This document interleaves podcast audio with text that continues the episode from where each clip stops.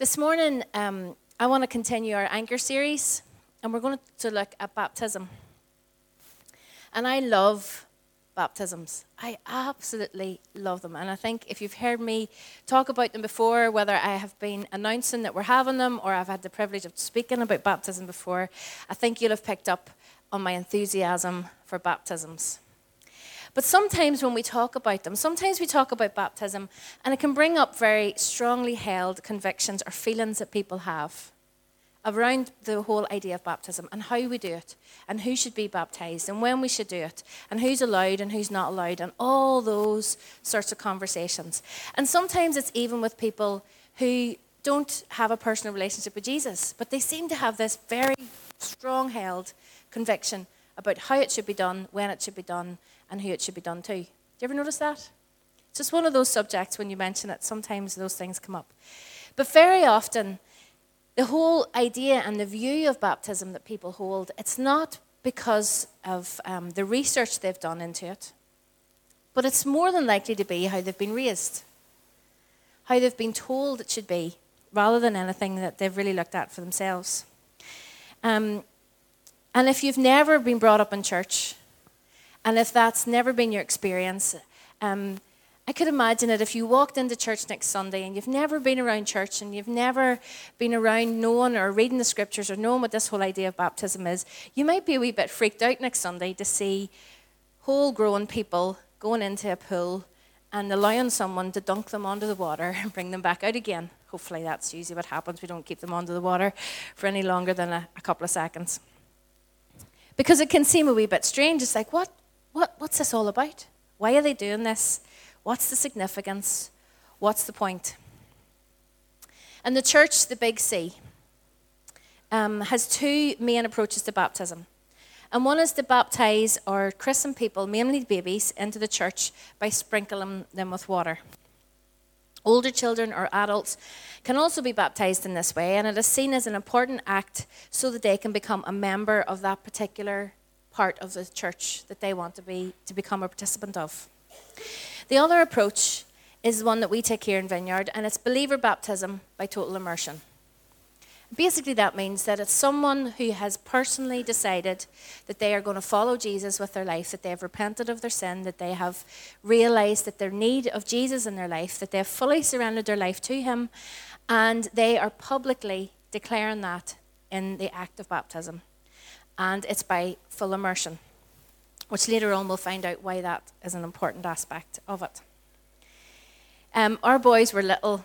Um, they all became Christians when they were quite small, and they were longing to be baptized right from the beginning. Because as we'll see, the biblical way of baptism was believe, um, and be baptized straight away. So they were like, well, why can't we just get baptized straight away? So I was a really bad pastor, actually. I was like, oh, no, no, no, not yet. Not yet. And now looking back on it, do you know what? I should just let them do it.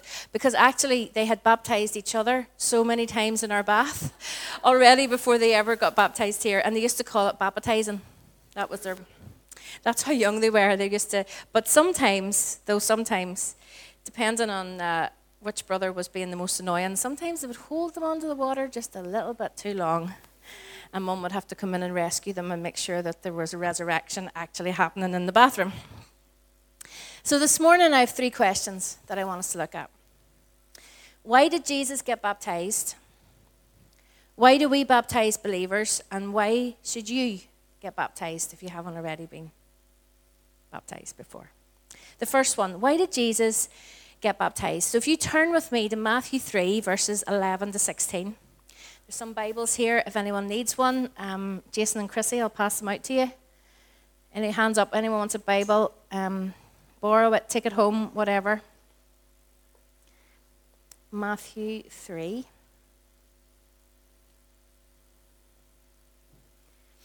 Verses 11 to 16.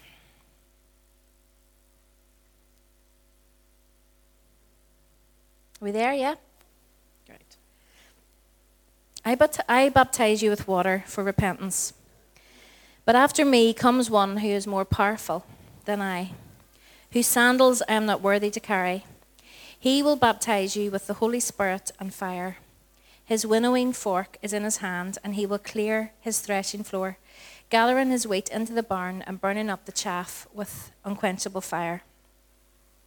Then Jesus came from Galilee to the Jordan to be baptized by John.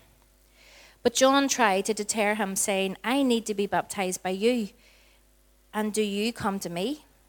Jesus replied, Let it be so now. It is proper for us to do this to fulfill all righteousness. Then John consented. As soon as Jesus was baptized, he went up out of the water. At that moment, heaven was opened, and he saw the Spirit of God descending like a dove and alighting on him. And a voice from heaven said, This is my Son, whom I love. With him I am well pleased. One of the simplest reasons for being baptized is Jesus did it, so I will. Now, there's nothing wrong with that motivation or reasoning. We, as followers of Jesus, as Christians, we are apprentices of Jesus, which include do, doing what he did.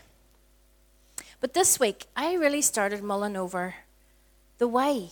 But why did Jesus get baptized? Why did he come to John and ask to be baptized? You see, the other people who were coming to John at that time for baptism, they were doing it because it was a sign of their repentance. The Holy Spirit was already at work convicting people of their sins. And John was preparing the way for Jesus to come, the Savior, the Messiah.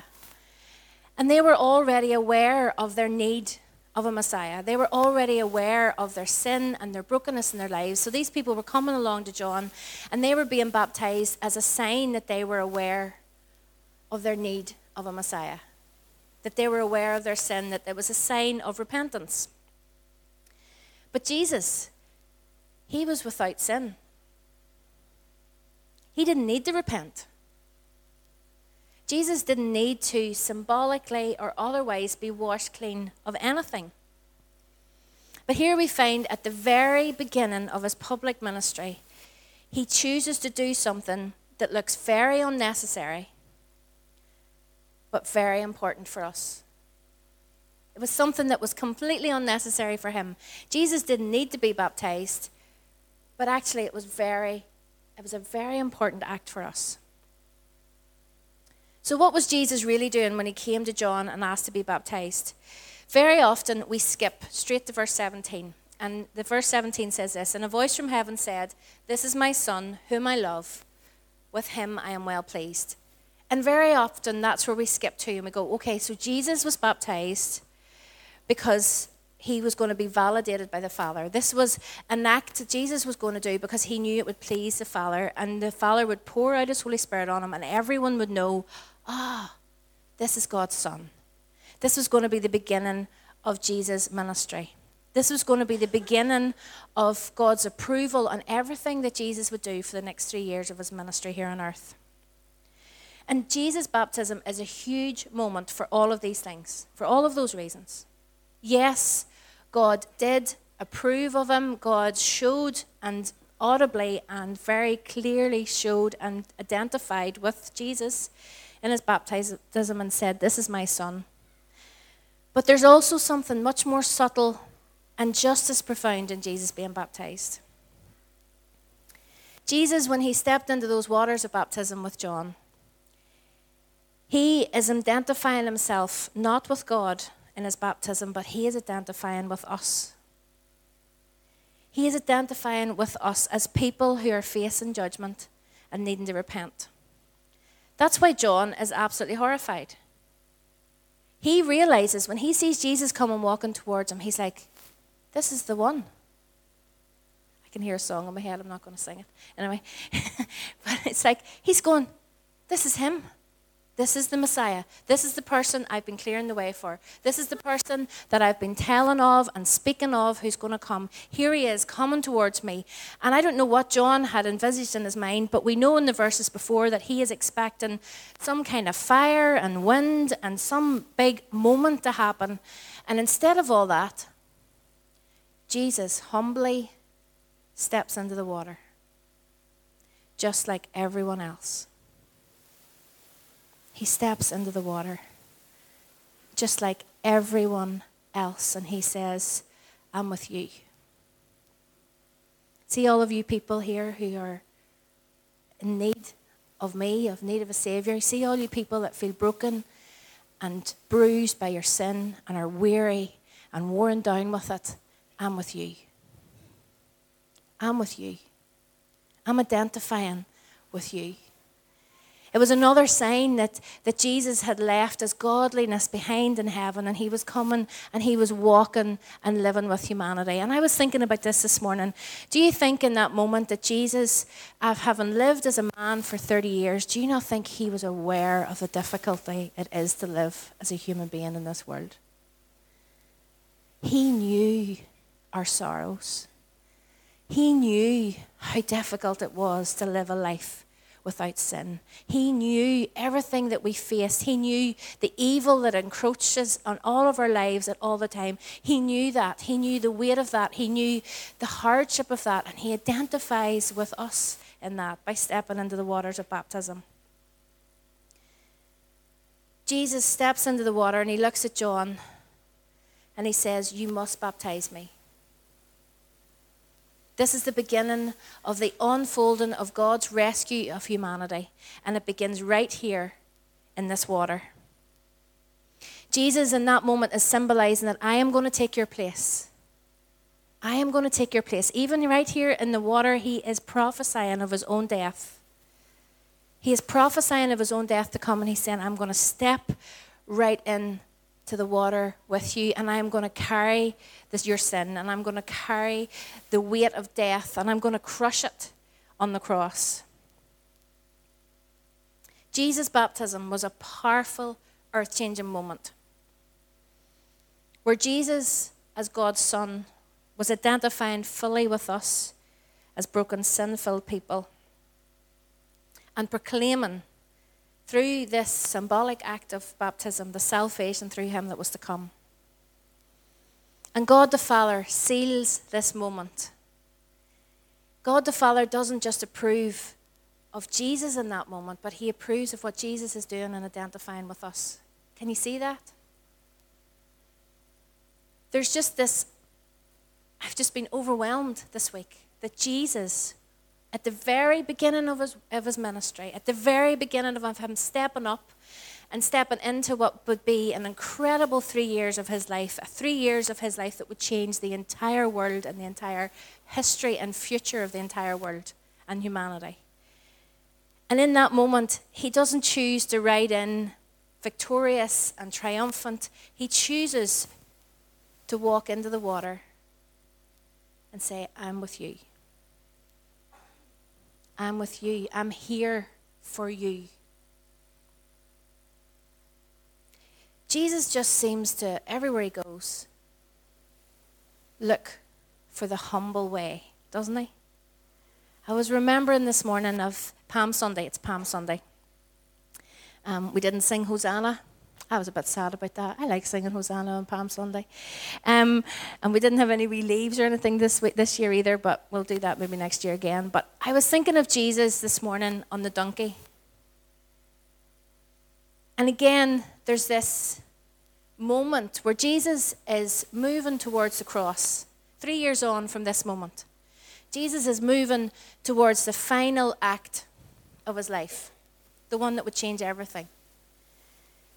And how does he come?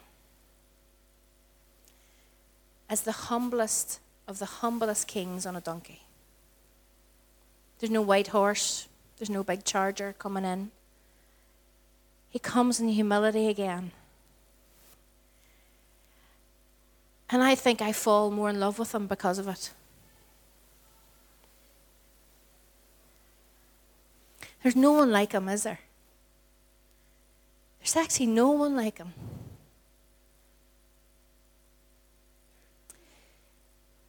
We see the Father pours out the Holy Spirit on Jesus as he comes out of the water. And there's a dove of the Holy Spirit comes and rests on him. And the Father identifies with Jesus as his son in Jesus' baptism. Jesus identifies with us in his baptism. And guess what we get to do? We get to identify with Jesus in our baptism.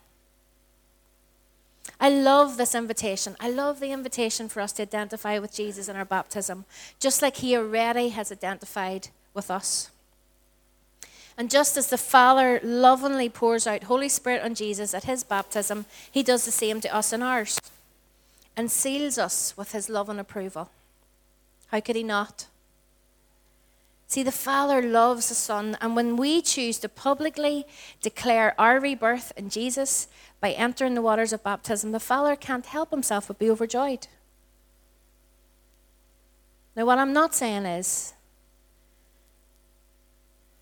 that we need to be baptized in any way to be saved or to, for our salvation to be sealed or anything like that.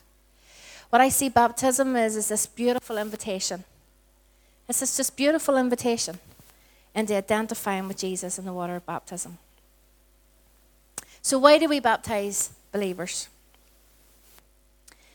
The reason this is so important to us is firstly, as you read the New Testament, you'll see that anytime someone decided to follow Jesus, they would immediately get baptized.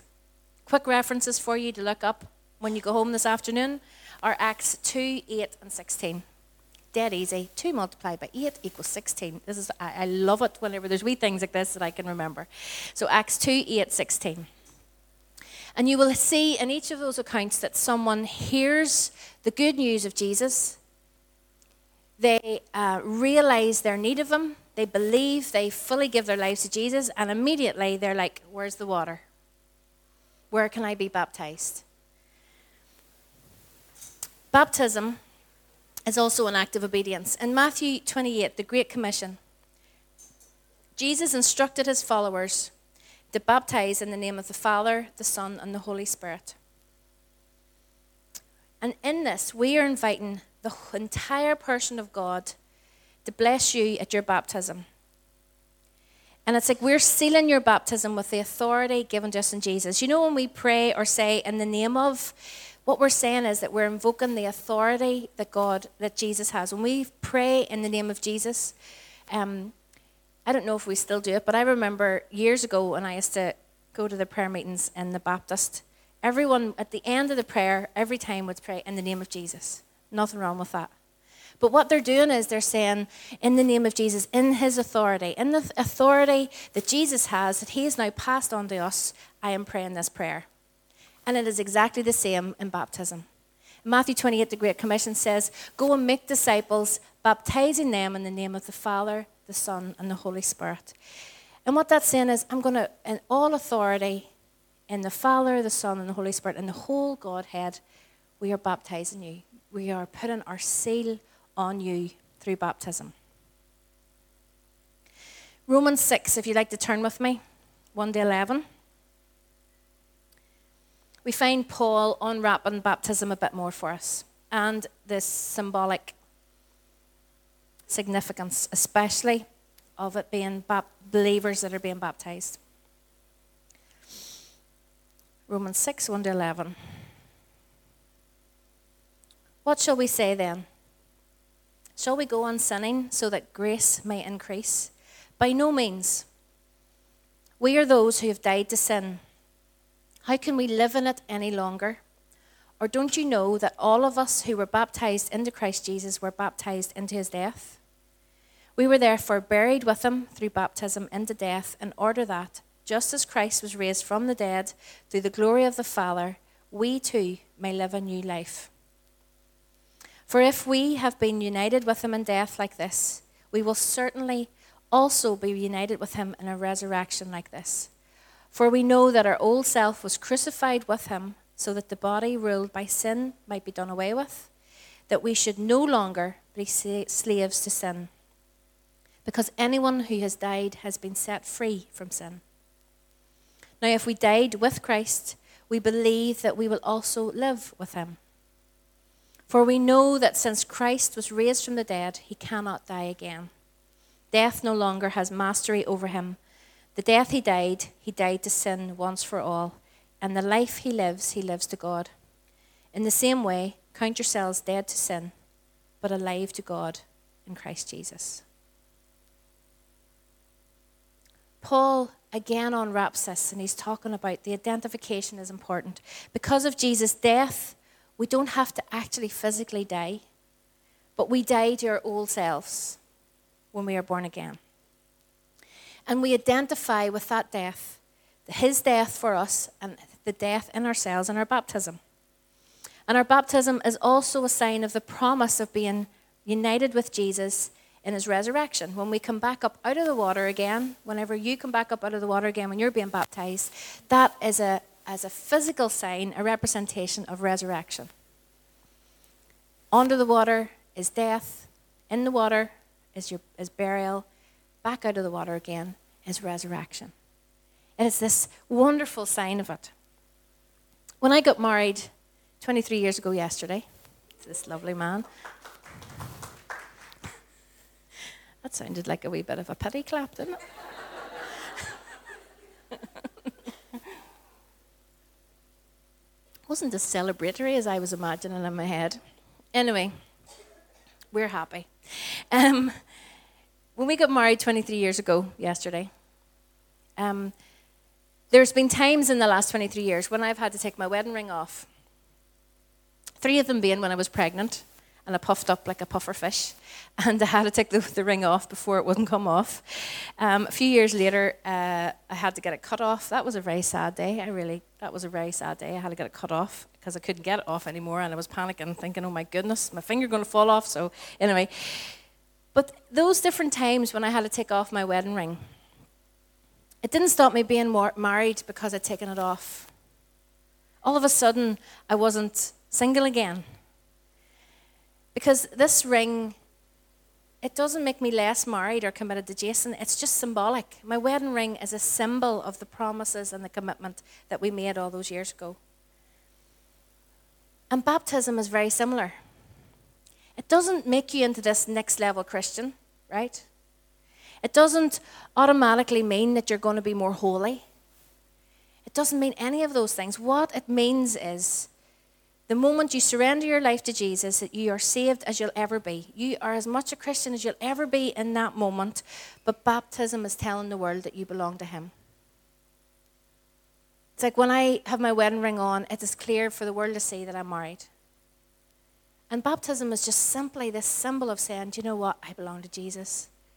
And I'm unashamed of that fact. The word baptism is not a straight translation. It's actually a transliteration from the word baptizo. Baptizo is the original word, word in the Greek, and baptizo means to be drenched, immersed, or drowned. We're not drowning anybody next week, just to make that super clear. But that's what the actual Greek word means. It means to be drenched, immersed, or drowned. So the word baptizo in Greek wouldn't just have been used for the act of baptism.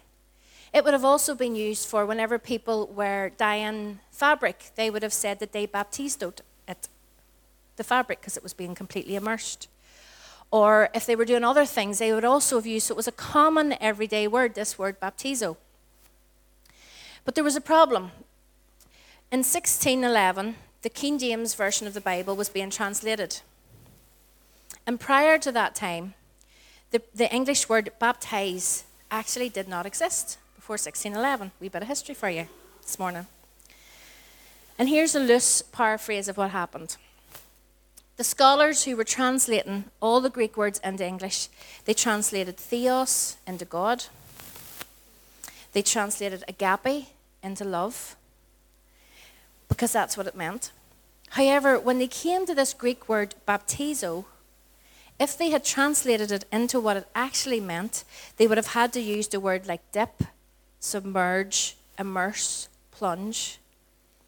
But there was a problem. The church at this time had already stopped immersing people, total immersion, whenever people were being baptized. In fact, I think, and Jason could probably keep me right on this, it was probably 60 AD, 80. About approximately 80 years after the church began in 80 AD, already at that early days of the church, the church had stopped full immersion of believers. Way back then, right back as far as that. And the main reason was for this, honestly, was convenience. It was easier to sprinkle someone as a sign and a symbol rather than for someone to be fully immersed in water. So, right back to this word baptizo. So, if we were to translate that Greek word straight into what it means in, in English, it would be immerse, plunge, submerge. But if they had done that when they were translating the Bible in 1611, then they would have had to change the practice of the church. They would have had to have undone all those years of, of practice and tradition of sprinkling instead of immersion. So, what did they do? They created a whole new word. So, baptis- baptism is actually what they did is they took the Greek letter for B and they wrote an English B. And they took for baptizo, they took the uh, Greek letter A and they wrote an English A and so on until they developed this word called baptize. And by doing so, they were able to keep on continuing in the practice of sprinkling for baptism, and they didn't have to do the total immersion. Isn't that interesting? So, through this practice of transliteration in this one word in Scripture, we have lost the power of the meaning of what it is to be baptized. So, why should you get baptized? And this is the really important question. There's nothing magical about baptism, there's nothing spiritual about the water that we go into. You know, sometimes it's funny when I, um, I've talked to people who are Christians over the years, and maybe they've been Christians for a long, long, long, long time. And they've never been baptized for many reasons. And it's almost like the longer people wait to do it, the bigger it becomes. And some people are like, well, do you know, I really want to get baptized in the Holy Land. That would just be perfect. So I'm just going to save up for that because that would just be like in the River Jordan, like Jesus. That would just be the ideal place to do it. And I understand that. In fact, to be honest, can I be really honest? If I ever go to Jordan, I might take a wee dip anyway, just because it'd be so lovely to be in the same river as Jesus and all that. But that's, that's a whole other thing.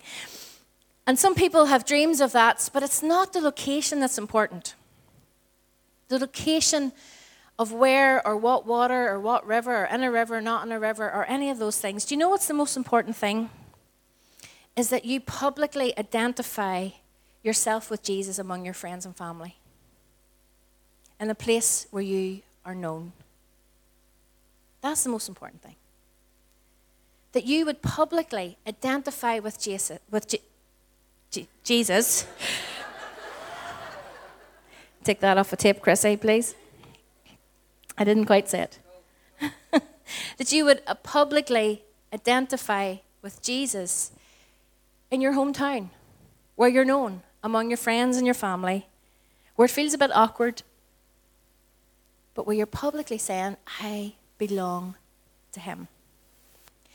You see, in the day of John's baptism, whenever John was baptizing people, he was doing it in the main thoroughfare. The river is where so much of life took place. There was boats coming and going. There was people washing their laundry. Um, one of the one of the things that I love when I'm in India is when you're driving along on the road beside rivers, you just see people washing their laundry in the rivers and then hanging them out on the grass or on the, the banks to dry and everything. And it always makes me think back to Jesus' time. But all this hustle and bustle was going on. It wasn't in some wee quiet laneway up the road where no one saw. This was right in the main thoroughfare of life. And people could have heard John preaching and saying, Repent, repent. The time has come. He was preparing the way for Jesus. And they would have publicly identified with that message by going down into the water and being baptized. Baptism is there's an attitude about it of, I don't care who knows this. I want to blow my cover. I don't mind what people think about me. I'm forgiven and I've been saved by God's grace. What a powerful act again of Jesus to be baptized in public with everyone looking on. But publicly identifying with those who were publicly repenting and turning to God.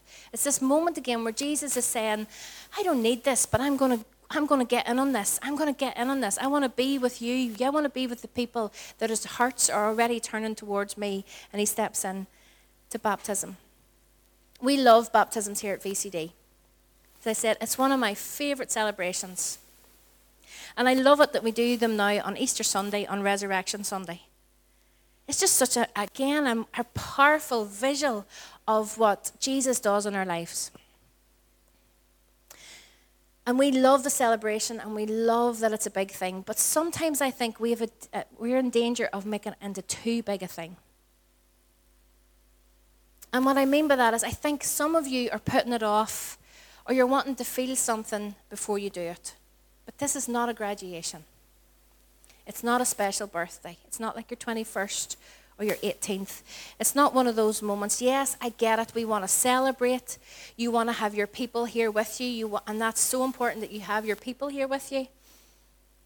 I want you to celebrate afterwards, have a party. And most importantly, I want it to be your personal choice and decision to be baptized.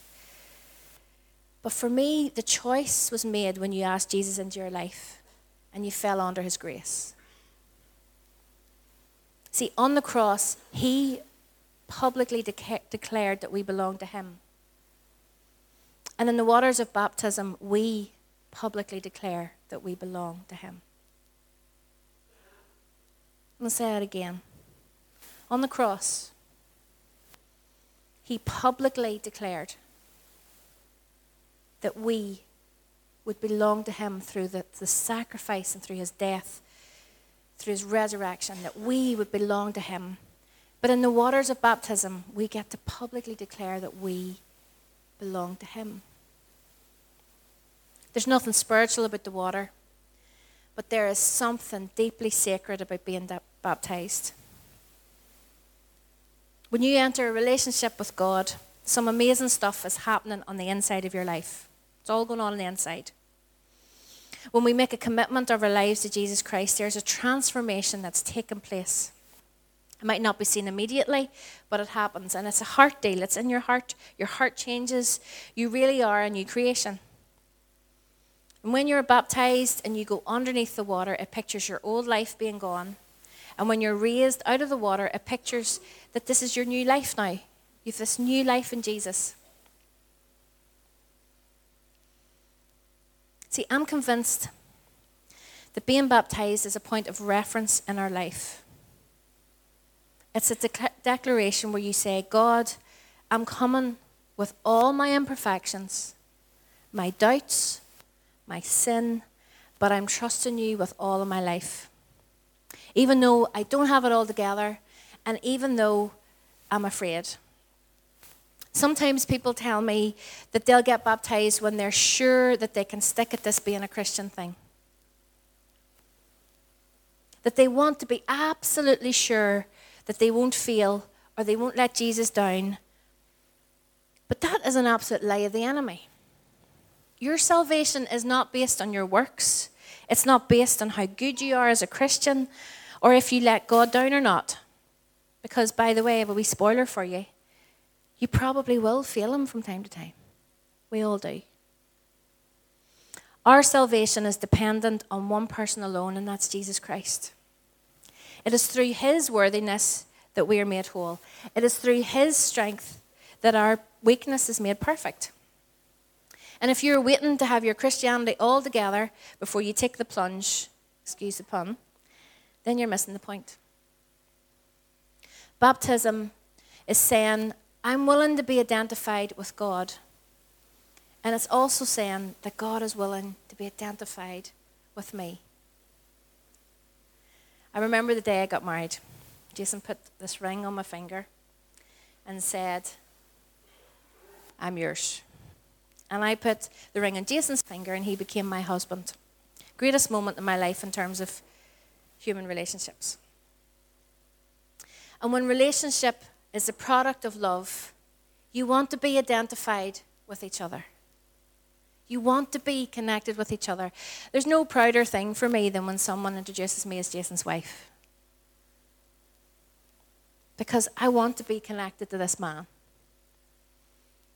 But there is nothing more beautiful, more sacred in the whole of the world than we get to be identified with Jesus time and time again in his life, in his ministry, he identified with us when he didn't need to. He stepped down to the lowest of lowest places to identify with us because of his love for us, because of the relationship that he longed to have for us. And baptism is a small thing for us, a small way for us to identify with Him. Why don't you stand?